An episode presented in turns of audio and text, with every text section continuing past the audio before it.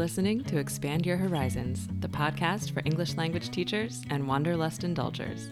This is Lauren and Shannon, teacher training duo of TEFLHorizons.com. Each week, we bring you teaching advice, travel tips, and inspiring stories from around the globe. Here's to making this big world a little smaller by connecting ESL teachers everywhere.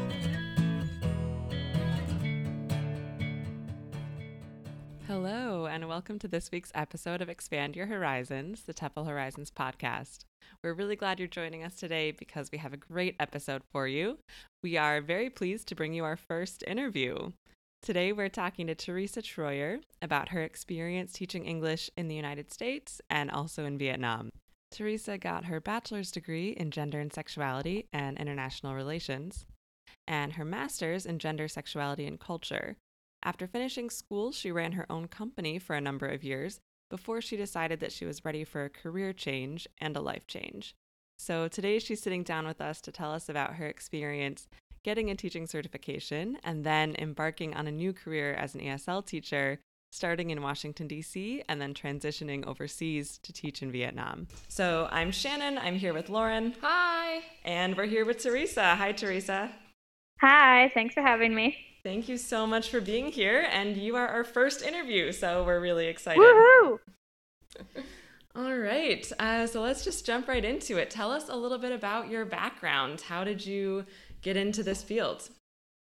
Yeah, so I came about teaching in a very um, non straight manner, I suppose you can say. I have a master's degree and it has nothing to do with teaching and I owned my own company for a long time and it had nothing to do with teaching and I burnt out and yep. didn't really know what I wanted to do, which I think a lot of people experience. And I knew that I wanted to travel abroad and the easiest way to do that is to teach ESL.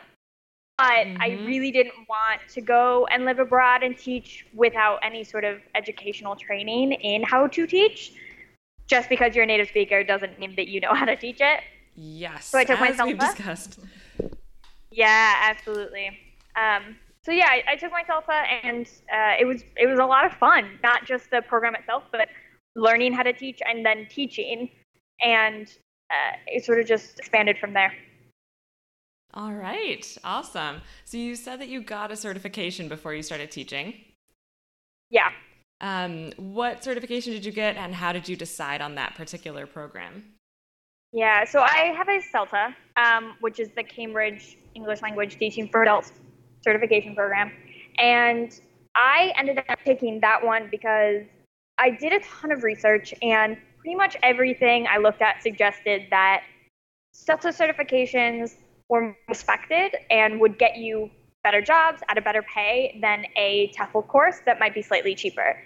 Um, TEFL, it doesn't have firstly, it's not an actual certification; it's a type of certification that you can get, exactly. and it isn't. Yeah, it isn't monitored, so there's no way to say that your TEFL course is any better or worse than another TEFL course. But CELTA, it is monitored, it is regulated. People know internationally that if you have a CELTA, that you've received a certain level of education, and that was something that I really wanted, both for my future hiring prospects and also because I wanted to go into teaching with a certain level of knowledge, and I knew that I was going to get that on a CELTA. Yeah, absolutely. And that's so much what we've talked about in our first couple of episodes. So um, great that you did all of that research and found similar information. Um, yeah, so, absolutely. Yeah. What was your experience like on the CELTA course? How would you describe it? Oh, man. Um, I'm like incredibly privileged and fortunate to say that I am very, very well educated. But my CELTA course was actually the best educational experience I've ever had. Oh, wow. I learned more in the four weeks of my CELTA course than I had pretty much ever before in an educational program. I learned more in my CELTA than I did in my master's degree, point blank. I learned more in my CELTA than I feel like I really did over the four years of my undergraduate, and that's that's a little sad. Four weeks to four years. so it was it was definitely a really fantastic, positive experience to me. I went in knowing that I had no idea what I was doing, and I feeling a very solid grasp on how to teach, specifically how to teach English language, and that I had a foundation of confidence and knowledge that I could build on moving as I actually entered the teaching force. Wow, that's great. that reinforces a lot of what we said in our last episode. Actually. That's true. Yeah.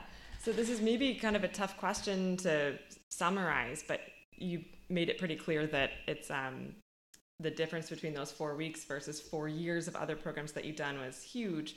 What do you think it was about the CELTA course that that gave it that kind of stark contrast, like that made it that much more effective? Yeah, CELTA is a very practical program. So when you're taking your philosophy 101 class or your biology class in university, they're not always practical courses.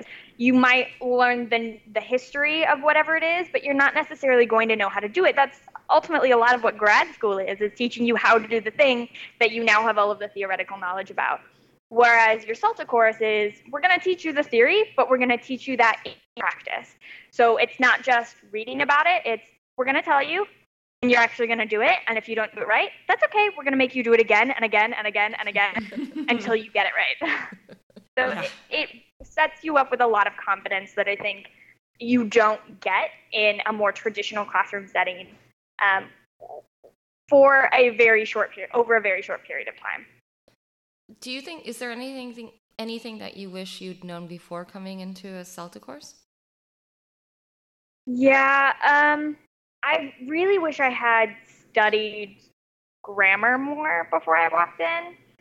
Um, and that's not something that at the time I really thought about very much. It's an English course, and I was like, yeah, I'm a native speaker. I'm not going to worry about it. Right. Wrong decision. not a good choice. And actually, one thing that I tell people going into their CELTA now, because I really recommend it to teachers who get a TEFL and then really want to go further in the field, is to look up pre-intermediate, intermediate, higher intermediate grammar lessons that you would be giving your students and take them yourself. Because that is going to give you the practical knowledge and the terms that you need in order to then teach the lesson in your CELTA. And it seems like such a silly thing, grammar, but I spent a lot of time worrying about not knowing the grammar that I needed that I could have spent on everything else that goes into a CELTA, namely learning how to teach. And that, that was unfortunate for me. But I do think that is something that I, I wish I had known going in.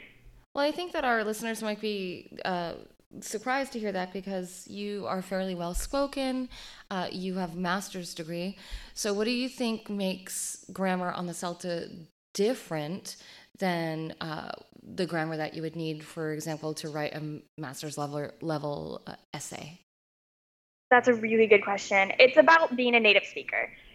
You, as a native speaker, don't generally learn grammar the way that a second language, third language, whatever language learner is going to. You know how to use the present simple, you know how to use articles, but you don't know what those are. I'm going to assume that a lot of people listening to this are going, the what? The huh?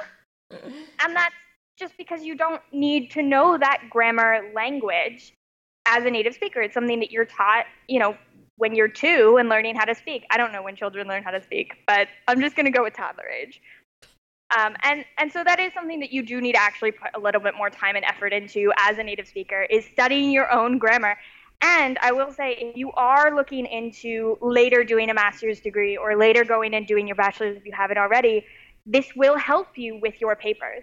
Because I've looked back on essays and my thesis that I wrote in undergrad in my master's and gone, ugh, my grammar was not as good as it could have been.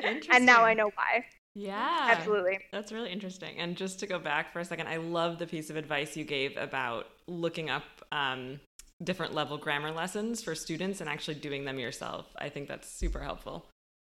Yeah, it, it's especially, I think, more helpful than sort of Googling grammar book because a lot of those grammar books, which is what I did before my CELTA, uh, it was like the be verb and a. And I was like, yeah, I, I get it.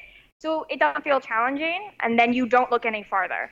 So right. looking up a higher intermediate, looking up an intermediate, that's going to sort of be like that's your wake up call of oh i don't know what i'm doing so exactly. i should learn this before i do this intensive four week course where i won't have the brain capacity to think about anything else hmm. Mm-hmm. exactly it's sort of the crash course or like the eye opener of figuring out what you don't know and what your students are going to be actually doing in your class that you're going to have to be guiding them through absolutely yeah Um, okay, so just after you finished your CELTA course, I know that you started teaching locally. Um, you got a job at a language school in DC. What was that like? That was quite the experience for me. Um, uh, on a very practical level, I really didn't think that I would need to be working extra jobs. Um, I went in and sort of thought, like, it's a job and it's a full time teaching job, so why would I not get paid or why would I not have the hours to, you know, m- make a living? So that was shocking to realize, like, oh, I'm going to go and teach in the mornings and then I'm going to get home and I'm, I'm going to need to do more work. Um, be that a contract, be that another teaching job, be that, you know, retail, whatever it is. So that was really shocking to me. But in the classroom, what was interesting was that um, they're very multicultural classrooms. I taught adults and I taught at, as you said, a, a, private language school. And that means that all of those adults were there on education visas. So there was really, really, really high motivation for these adults to get the work done and to participate in class. So that was really great as a new person to come in and not really know what I was doing to a certain extent, you know, feel like I did, but it's very different walking from a CELTA course into a three hour class and then mm-hmm. having this group of students be like, no, we, we want you to succeed because we have to succeed or we get kicked out of the country. So that was great. but yeah, yeah, students... a lot of different right there. Yeah, what were your students like? Like, what kinds of um, age groups, nationalities? Like, what kind of people were you working with? Oh yeah, big big gaps. Um, my youngest student was 18 because I taught adults. My oldest student was actually 73. Wow. Yeah, huge age gaps. Um, yeah. And then I taught, um, I was in DC at the time, as you said, so I taught a lot of uh, Saudi Arabian students. And I taught a lot of Spanish speakers, but from all over Latin America. So even if they're speaking, you know, they're all speaking Spanish, it's the same language, they're not necessarily going to be on the same cultural field. So you can't necessarily rely on, oh, well, like in in Mexico, da da da. It's like, well, none of us are from Mexico, so I don't know that's not an answer. Um, so that was really interesting for me, but it was also really, really helpful. Um, I think the, the hardest part was the age difference, though, mm-hmm. because an 18 year old is very different than a 44 year old with three kids. Yeah. So that absolutely. was, that was yeah. For sure. So, aside from some of the practical things you mentioned in terms of the job not really being as full time as it seemed in terms of income, um, mm-hmm. and then mm-hmm. also the students' motivation, which sounded like it was a good thing, what should somebody expect if they're going into a teaching job like at a private language school like Kaplan or EC or something in the US? Um, expect to have to build the program yourself to a certain extent. Um, mm-hmm. These schools all have textbooks that they use. Um, Kaplan's textbooks are Kaplan itself.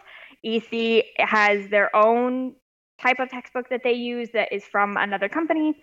But ultimately, this is a three hour lesson in general that you need a plan from start to scratch on your own and that you really don't have a ton of guidance for. You can rely on your director of studies to a certain degree, but ultimately, this is your job and you need to be doing it yourself. So, a lot of things, some practical advice that I got at the very beginning that was really helpful was to really build in extra time activities um, and build them at the end of your class. Because mm-hmm. if you mm-hmm. have a three hour class, you're going to have a 90 hour session, a 15 minute break, and then another 90 minute session. And if you put your extra time in the first half and then find out in the second half that, oh no, this is taking way too long, you're not going to get to everything.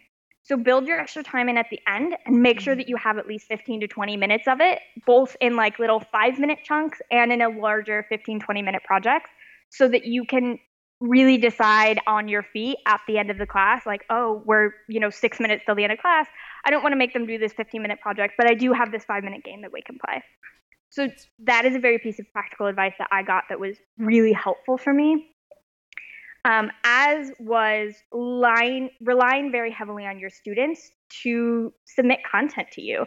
I didn't know what they wanted to talk about. And so I went in and I told my students, I don't know what you want to talk about what are you interested in? And we made an entire lesson out of figuring out each other's interests.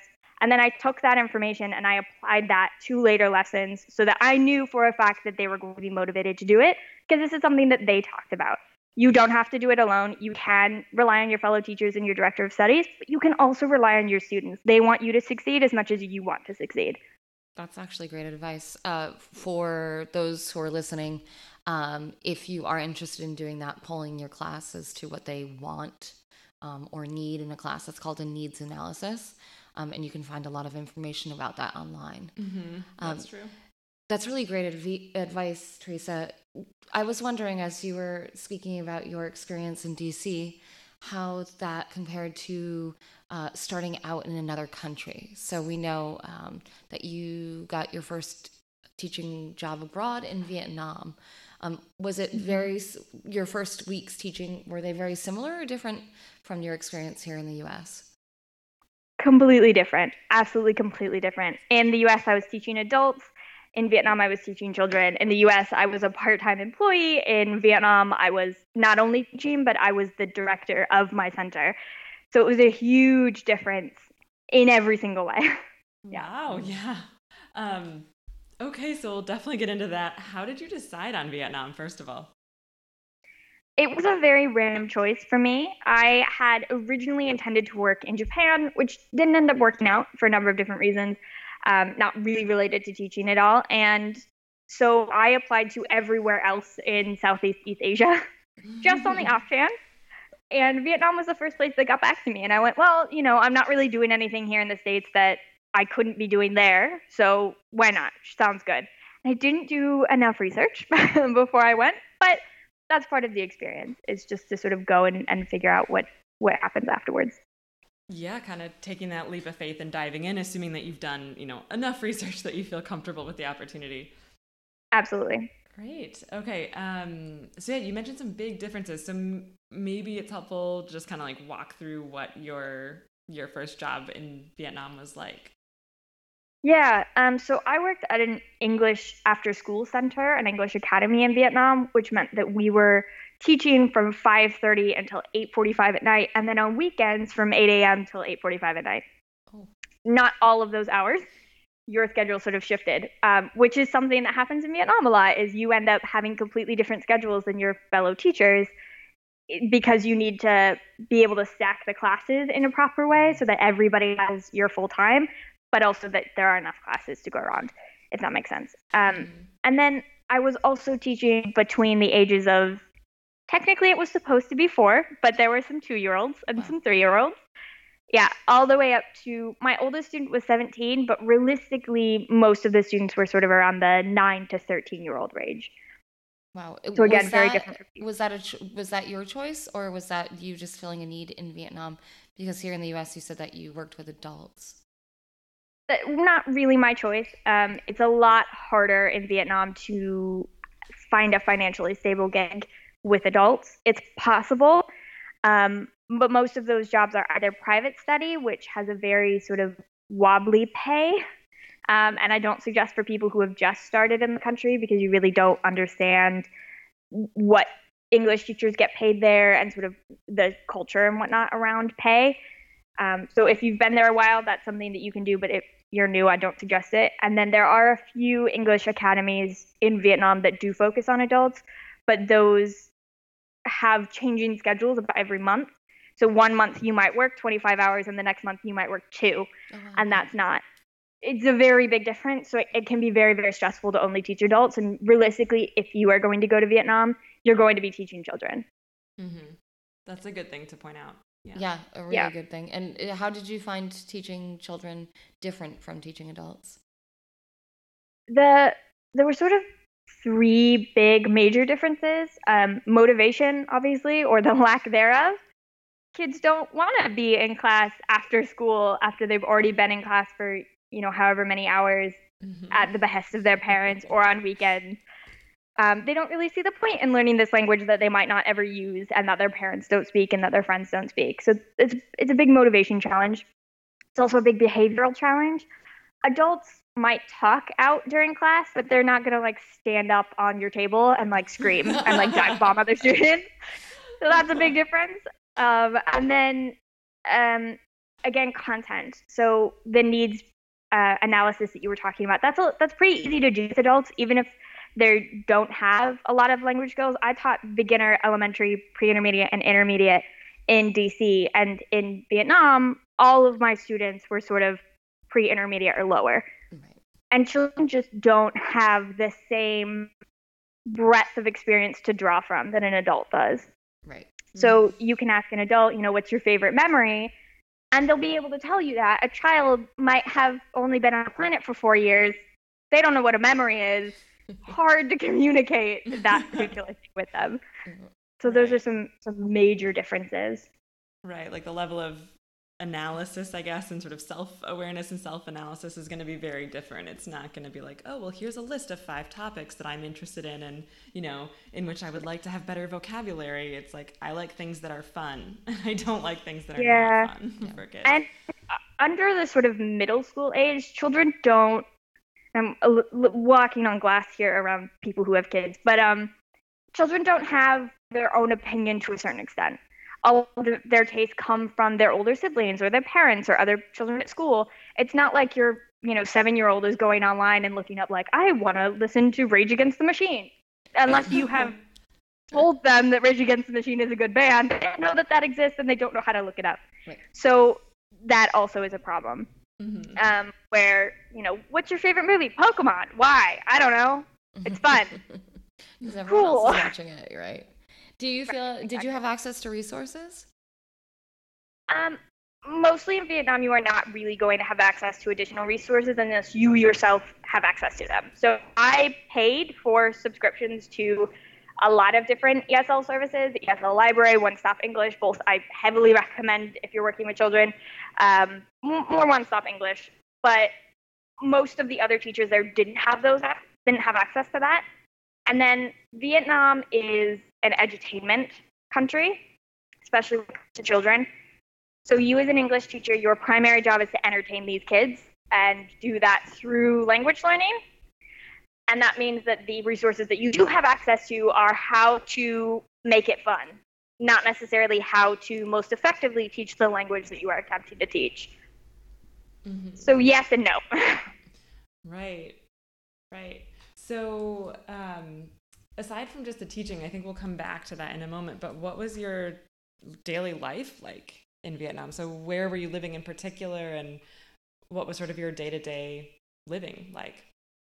Yeah, um, so for the first three months, I lived in a city outside of Hanoi called Bac Ninh.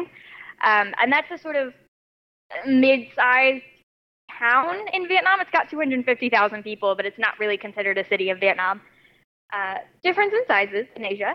Um, mm-hmm. And that was very small and also very Korean. So that was a very unique experience in Vietnam and not really comparable to living in other small cities. And then for the majority of the time that I was there, I lived in Hanoi, which is the northern capital and the second biggest city compared to Ho Chi Minh, which is in the south, or Saigon, sort of just randomly. Not entirely sure. Have not been able to figure out why they call it Ho Chi Minh versus Saigon and nobody has been able to explain that to me. but um, living in Hanoi and in Vietnam in general, as an English teacher, you can live very, very lavishly. So English teachers make exponentially more than Vietnamese people. An average, a, a good pay in Vietnam might be 7 million dong, which is like a hundred something dollars um, or 300 something dollars a month and the average English teacher pay is going to be more between 25 million and 60 million. So you can save an extreme amount of money while also eating out every single night, which is something that pretty much everybody does. It's actually cheaper to eat out than it is to eat at home. Um, hmm. While going out partying every single day if you want to, while taking really lavish vacations, um, while traveling a lot. So in, in terms of that, those are sort of the positive bits of living in Vietnam.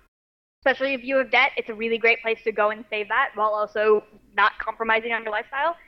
On the other hand, it is a very dangerous country. Um, it's not dangerous in the sense of like physical violence. That's very rare in Vietnam, actually. It's a very safe country. But driving is very dangerous, and you pretty much need to be able to drive if you are living there. By driving, I mean driving a motorcycle or a moped mm. or a scooter of some sort. Um, the food quality is very low, so eating the same vegetable that you might get in the United States, Canada, Europe is going to have significantly less nutrients than in, in Vietnam.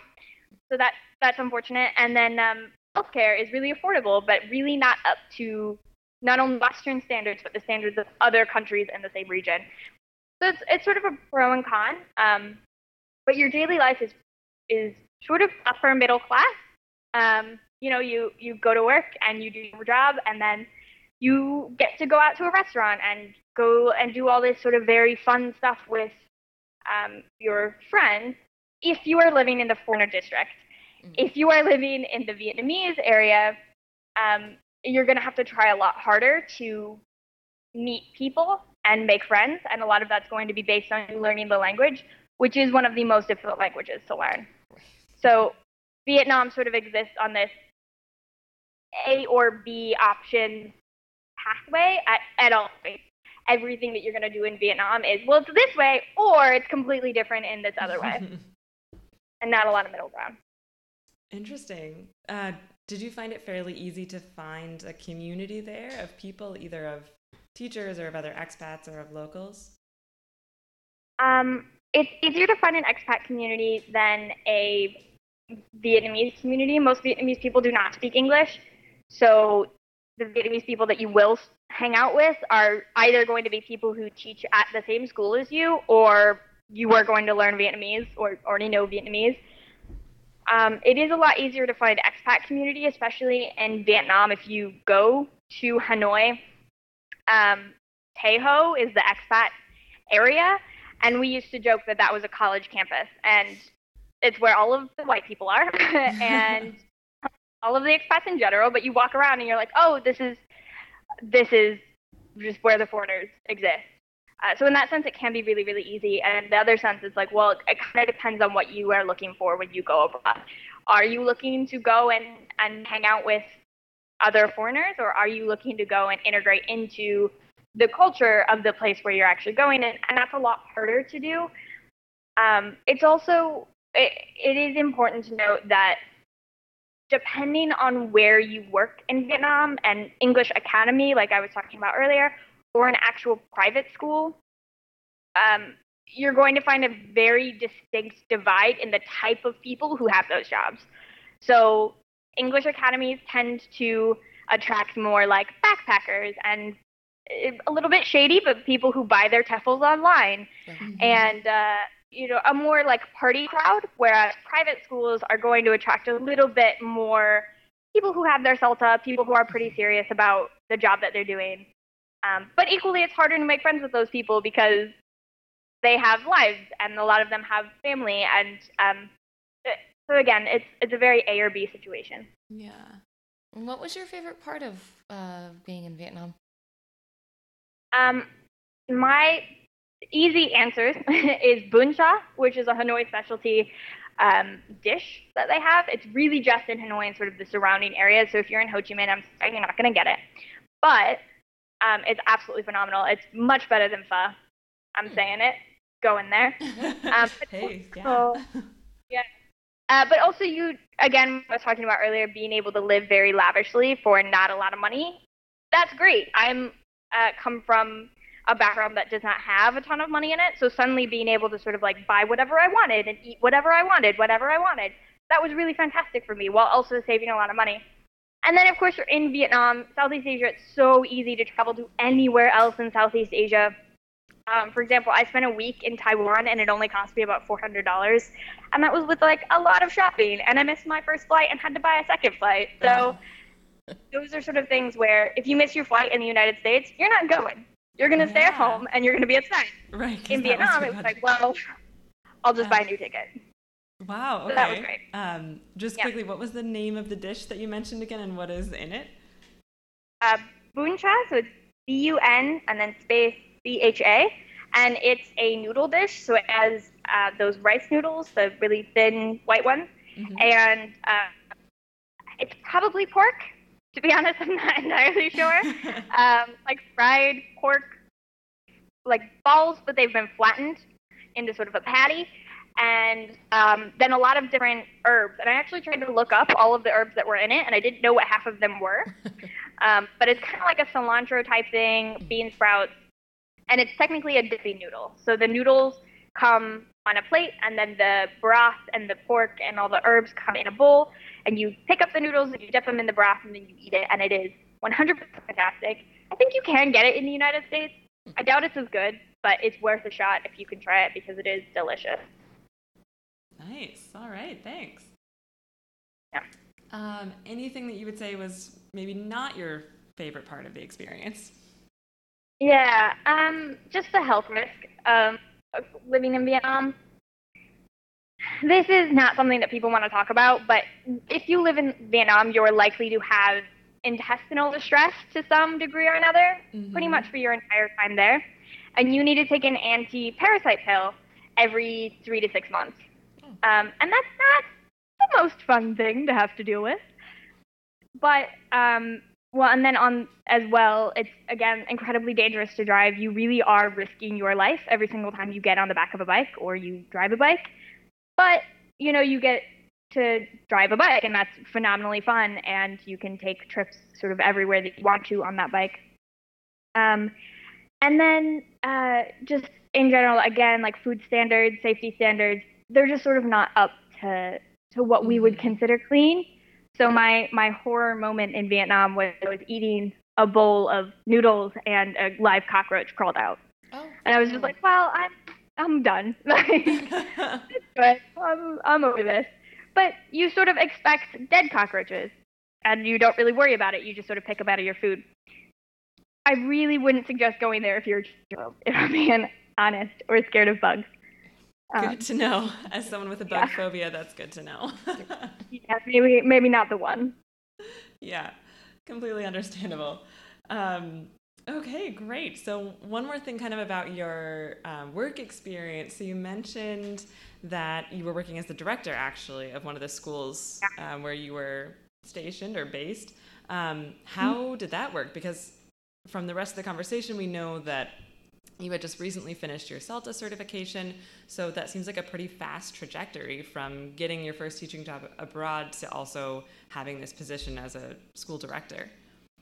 Yeah, it is, um, which says something about the quality of teachers in Vietnam. I think um, Mhm. Vietnam is not a destination point for English teachers. If you have your CELTA, if you have a master's, a, a TEFL master's, it's just not really a place that people look at and go, oh yes, let me go there. And that means that if you do have some of those certifications, if you are a serious teacher, you get promoted very, very quickly.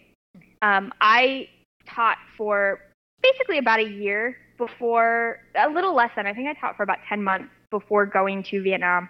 And on the my one week of training, which was they were teaching us how to use this edutainment system. Uh, on the on the fourth day, they sort of came up and were like, "We're going to make you the head teacher," which in the United States is a director of studies um, Mhm. of of this center. And I was like, "Oh, I don't feel like that's a idea." um, uh, sure, uh, and you kind of just have to roll with it. Vietnam is very much a, a roll with the punches kind of country. also good to know. Um, so, what were your responsibilities like as a director or head teacher slash director, as opposed to just teacher? Yeah, um, so my position was very, very all encompassing. I did everything from onboarding new teachers to training those new teachers because uh, at a lot of places in Vietnam, the training program and then when you're actual teaching is not really the same. Um, or it's a little bit out of date, or it just isn't as applicable in a classroom. So I trained them once they had gotten done with training. I also did all of the scheduling. I did supply ordering. I worked with the Vietnamese staff to speak with parents and improve classroom management. I created content. Um, especially, I created a nine-month writing program that for all of our different levels. Um, cool. I did, yeah, I did meetings with other um, directors and or head teachers, facility managers, as, as we were known over there, and with upper management. It was a very, very all-encompassing position. I was also in charge of um, disciplinary action for teachers who didn't show up on time, weren't in appropriate dress, those sorts of things. I'm probationary, I was in charge of firing teachers if that became a thing. I was in charge of workshops, of putting on and developing professional development workshops, which was funny because I'd only been teaching for 10 months. Um, good training, admittedly. This is true, yeah, good training. And there are lots of resources online for people who end up in, in a similar position. You don't, you know, they say create it from scratch. I would really suggest Googling it. yeah, yeah. Or you know, keep an eye on TEFLHorizons.com. Exactly. Shameless plug. Um, great. So, any specific places you'd recommend in Vietnam um, in terms of visiting, traveling, like even if it's just from a more tourist perspective than actual working, living, teaching perspective? Yeah, absolutely. Um, as a tourist, I would definitely suggest Da Nang, which is D A space N A. It might be N N G or just N G. Mm-hmm. Um, it's beautiful white sand beaches. You can go paragliding, lots of water sports.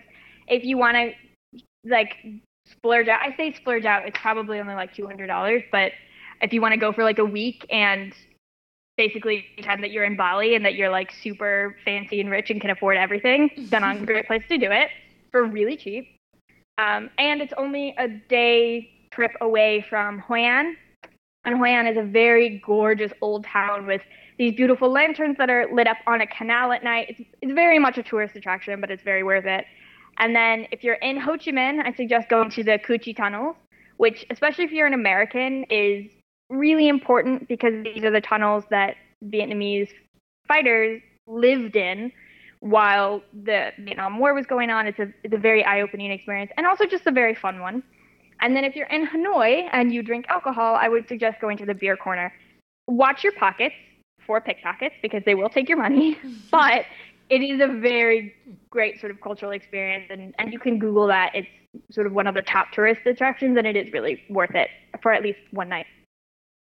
Great. Okay. Fun advice. Yeah. It's giving me wanderlust. yeah. Um, is there any advice that you'd give to people who want to live and work abroad in Vietnam? Um, yeah, know the differences in the different types of working environments. So, big centers, like the one that I have been talking about this entire time, is more of a party zone. It attracts a lot of backpackers, a lot of people who haven't necessarily took sort of proper TEFL certifications, but more like online one week courses or just bought it outright. Um, these are people that m- maybe stopped in Vietnam for like a hot second because they ran out of money. uh, not always, of course, but there, there's a big trend.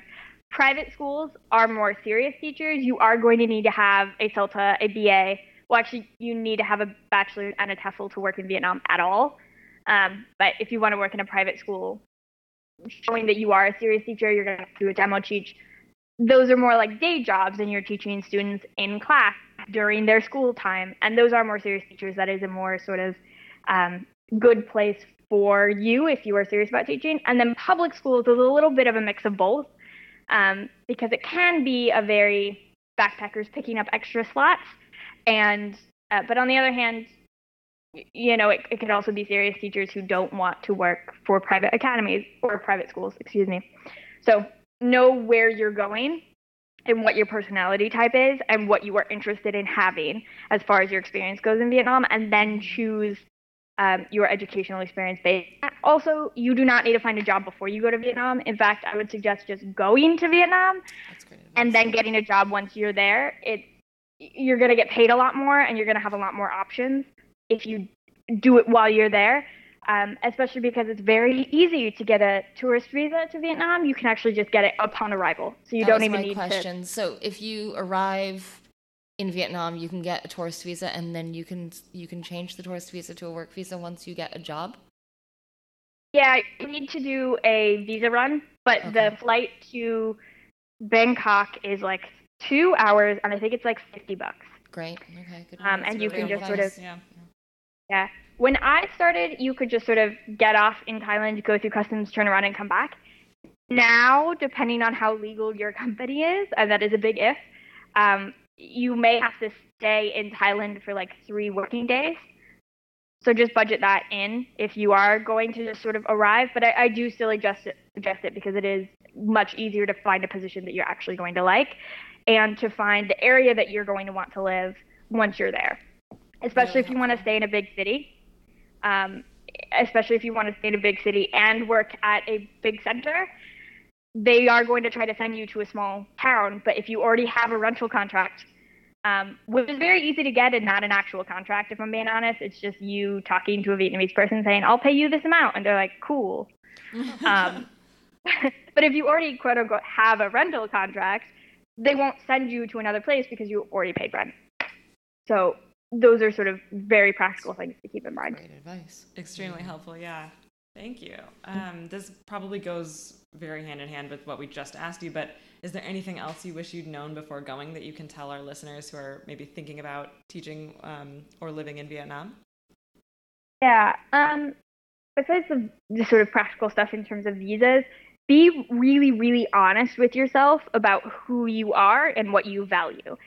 If you are someone that likes a lot of structure and order, things being on time, um, a lot of organization, if you like to know that there aren't going to be bug bits in your food and that like everything's going to be clean, Vietnam is not necessarily going to be the place for you. But if you are very go with the flow, if you don't mind sort of rapid changes at the last minute, if you aren't particularly bothered by just sort of doing what's required, even if the thing doesn't necessarily make sense to you, then Vietnam might be the place to you, um, or for you, excuse me.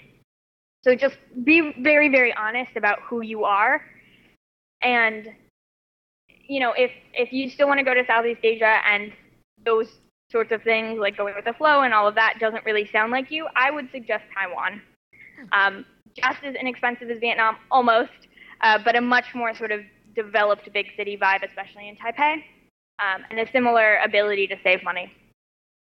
Great. We'll yeah. have to follow up with someone who's taught in Taipei then. I know, on a future episode. um, well, that was really, really helpful, Teresa. Thank you so much. Um, it was fascinating talking about your experience, and I hope our listeners found it just as helpful. That was some very good, actionable advice, I would say. Um, and as always, Thanks if you having want me on. more information about traveling and teaching, visit us at teflhorizons.com. Yeah, we will link to some of the resources that Teresa mentioned, place names, food names, exciting things um, in the show notes so that you can have them in visual form if you missed any of the information here. Um, and yeah, stay tuned for upcoming interviews. Yeah, thanks so much, Teresa. No, thank you. It was so good to talk to you. Absolutely, I'm happy to be on. Bye. Bye. Bye.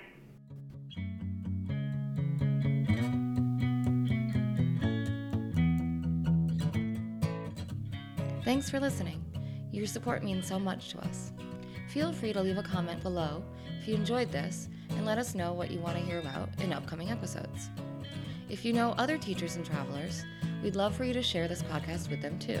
And tune in this coming Tuesday for our next episode. Until then, you can find us at TEFLHorizons.com. Let's keep making this big world smaller by expanding horizons.